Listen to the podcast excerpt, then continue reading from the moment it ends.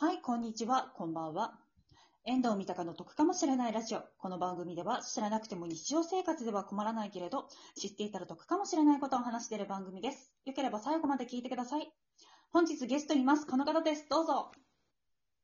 はい、皆さんおはようございます。こんにちは、こんばんは。ブラジル在住の白真白です。よろしくお願いします。はい、よろしくお願いいたします。本日ですね、あの、ましろさんの方をお迎えして、あの、ブラジルのですね、あの、キャッシュレス事情の方をお伺いしていきたいと思います。はい。えっ、と、まずですね、えっ、と、ましろさんなんですけれども、えっ、と、サンパウロの方にお住まいっていうことなんですけれども、そちらの方はお間違いないでしょうか？はい、そうですね。あの、サンパウロ、えー州の中にある、えーサンベルナルド・ド・カンポ市という、まあ、都心から車で30分ぐらいのところに住んでいます。はい。ということで、あの、ちょっとこのね、見バレの危険性もあるんですけれども、すいません。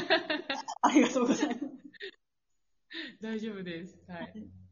えっ、と、あとすいません。あの、ブラジルに関してなんですけれど、ちょっと私が調べた数字の方を先にお話しさせていただくと、えっと、に2018年の調査ですと、あの、小売りの決算手段っていうのが、あの、現金が52%、クレジットカードが31%、デビットカードが15%という形になっております。はい。で、それを踏まえて、あの、キャッシュレス事情ということなんですが、えっ、と、まず、あの、真城さん自体は普段っていうのは、えっ、と、決算手段として何が多いですか？現金とその。私はもうほとんどカードですね。現金は基本的にバスに乗る時ぐらいしか使わないです。ああ、バスなんだけなんですね。え、その、カードって言っても、クレジットカードだったり、デビットカードがあると思うんですけれども、どちらの方が多いですか？なんかあの、基本的にはクレジットカードでまとめて、あのうん、後で一括で支払うスタイルでやってます。クレジットカードなんですね。え、そそれっていうのはもう、少額とかでももうほとんどクレジットカードが多いっていうことですかね？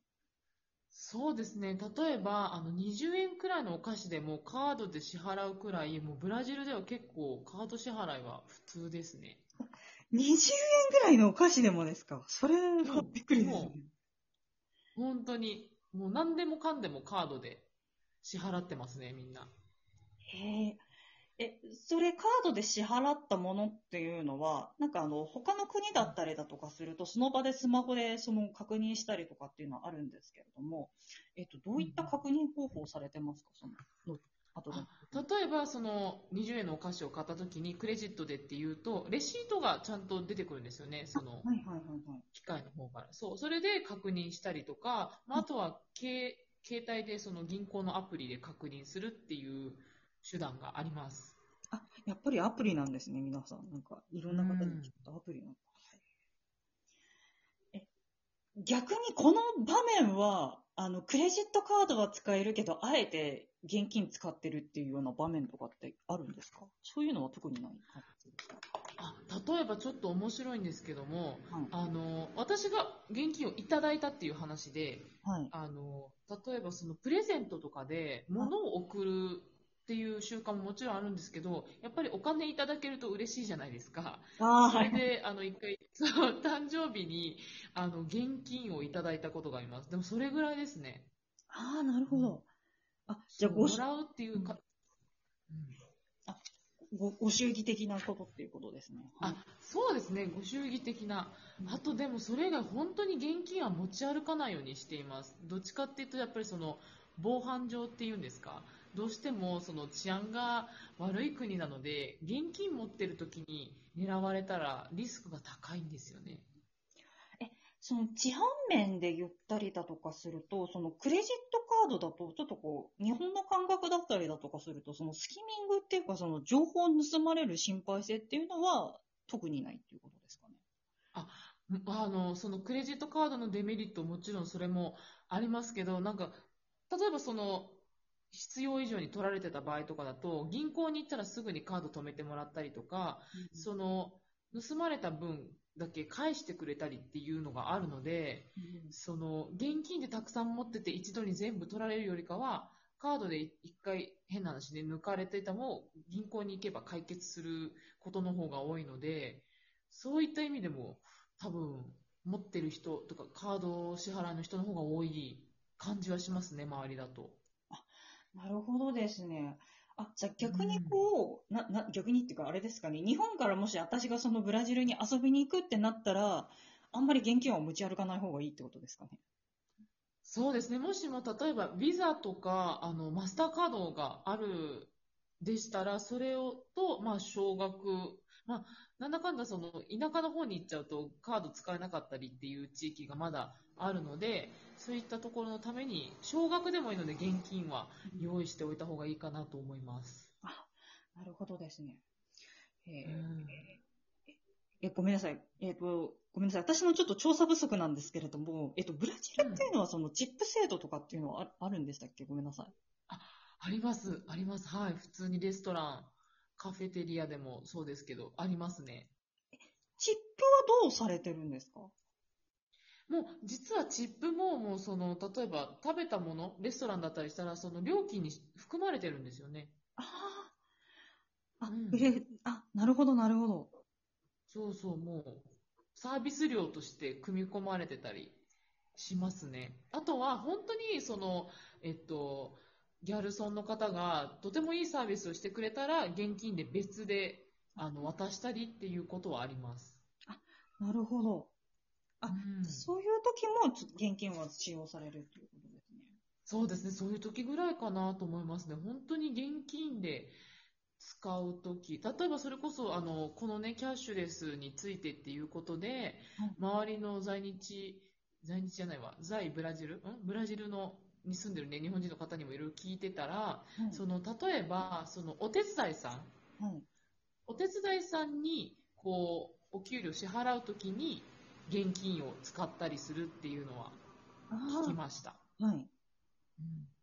なんでかっていうと、その、カードを持ってない人の方が実は多くて、で、カードを持ってない人の多くが結構字が読めない人が多いんですって。で、その銀行口座をそもそも持てないから、そういった人に対しては、えっと、現金で支払ってるというふうに言ってました。そっかあ、そういう、ちょっとお国事情っていうのもあるんですね。なるほど。そうですね。そうそう。それも聞いててびっくりしました、私も。そっか。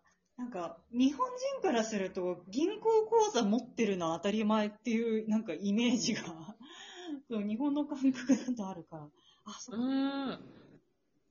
そう。あの、それこそその、三鷹さんが調べてくださったみたいに、現金がね、ほぼほぼ50%以上だと思うんですけど、はい。あの、銀行口座を持ってないブラジル人の方が多い。で、あ私の周りは、まあ、変な話、その中量階級以上とかっていう人たちが多いので、銀行口座持ってて、で、クレジットカードを使ってるっていう人が多いですね。うーん。あ、なんか、なんかこのキャッシュレス事情のいろんな国のお話聞いたりとかすると、なんか何気にそうなんですよね。なんか口座持ってないっていうのがね、いや、あるので、はい。いや、あとすいません。先ほどお話を伺ったそのバスの、あの、は現金っていうお話だったんですけれども、その、はいブラジルっていうのはそのバスで移動が多いってことですかね？そうですね、あの、バスでも結構普通に移動したりとか、タクシーも、あの、ウーバータクシーっていうのがありまして、多分日本だとウーバーイーツが主流だと思うんですけど、うんあれのタクシーバージョンっていうのが、もう本当にブラジルでは日常化してて、はい。で、もう格安でタクシーに乗れるんですよねうん。まあ、だからそういう手段もありますけど、まあ、最近またその治安とか、えっと、ガソリンが高騰してて、ななかなかそのウーバータクシーも危うくなってきているので、みんな結局また公共交通機関を使うようになっているので、私もバスに乗る機会が増えたので、少額ですけどお金は用意してます。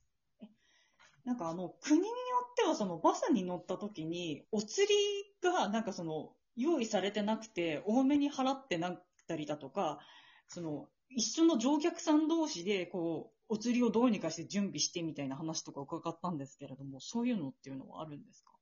あ、全然あります。全然あります。だから、あの、大きいお金とか出しちゃうと、いや、これだと、あの、お釣りないから乗れないって、払えないから降りてくれとか、うんその、あの、お釣りができるまでちょっと待ってくれみたいな、車内で、みたいなの全然あります。やっぱりあるんですね、そういうのは。あります。うん。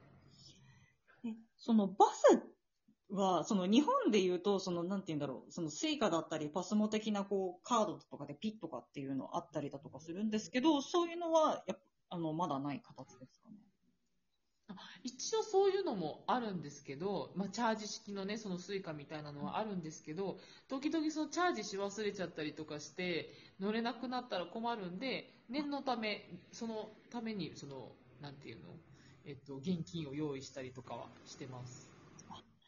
なるほど。そうなんですね。やっぱり、あなんか、そこはなんか、いろんな国共通で、お釣りがっていう問題が あるんお。釣りない時ありますね。たまにお菓子くれたりしますよね、お釣り代わりにね。ごめんなさい、それは初めて聞きました。お釣り代わりに。本当ですか？はい。え、ちょっとした、はいお菓子をくれるそう、スーパーとかで、あの、お釣りがないから、ごめん、これで勘弁してとか、全然あります。いや、ごめんなさい、それは初めて聞きました。そうか。なかなか、え、ブラジルだけなのかな？どうなんでしょう。そうですね、面白いですね。あ、すいません、そろそろお時間になりますので、あの、あの、ましろさんの番組の宣伝の方よろしくお願いいたします。ありがとうございます。あの、白真白のブラジル日和という番組をやっていて、まあ、基本的にはこのブラジルでの生活での気づきとか、日本との違いについて、まあ、取り留めのもなく話しているので、こう、もし皆さんブラジルの日常ってどんなものなんだろうっていうのに興味がある方はぜひ、あの、聞きにいらしてください。よろしくお願いします。はい、あの、本日、あの、ましろさんにお越しいただきました。すいません、あの、貴重なお時間ありがとうございました。あ、こちらこそ楽しかったです。ありがとうございました。はい。じゃあ、あの、聞いてくださった方、ありがとうございます。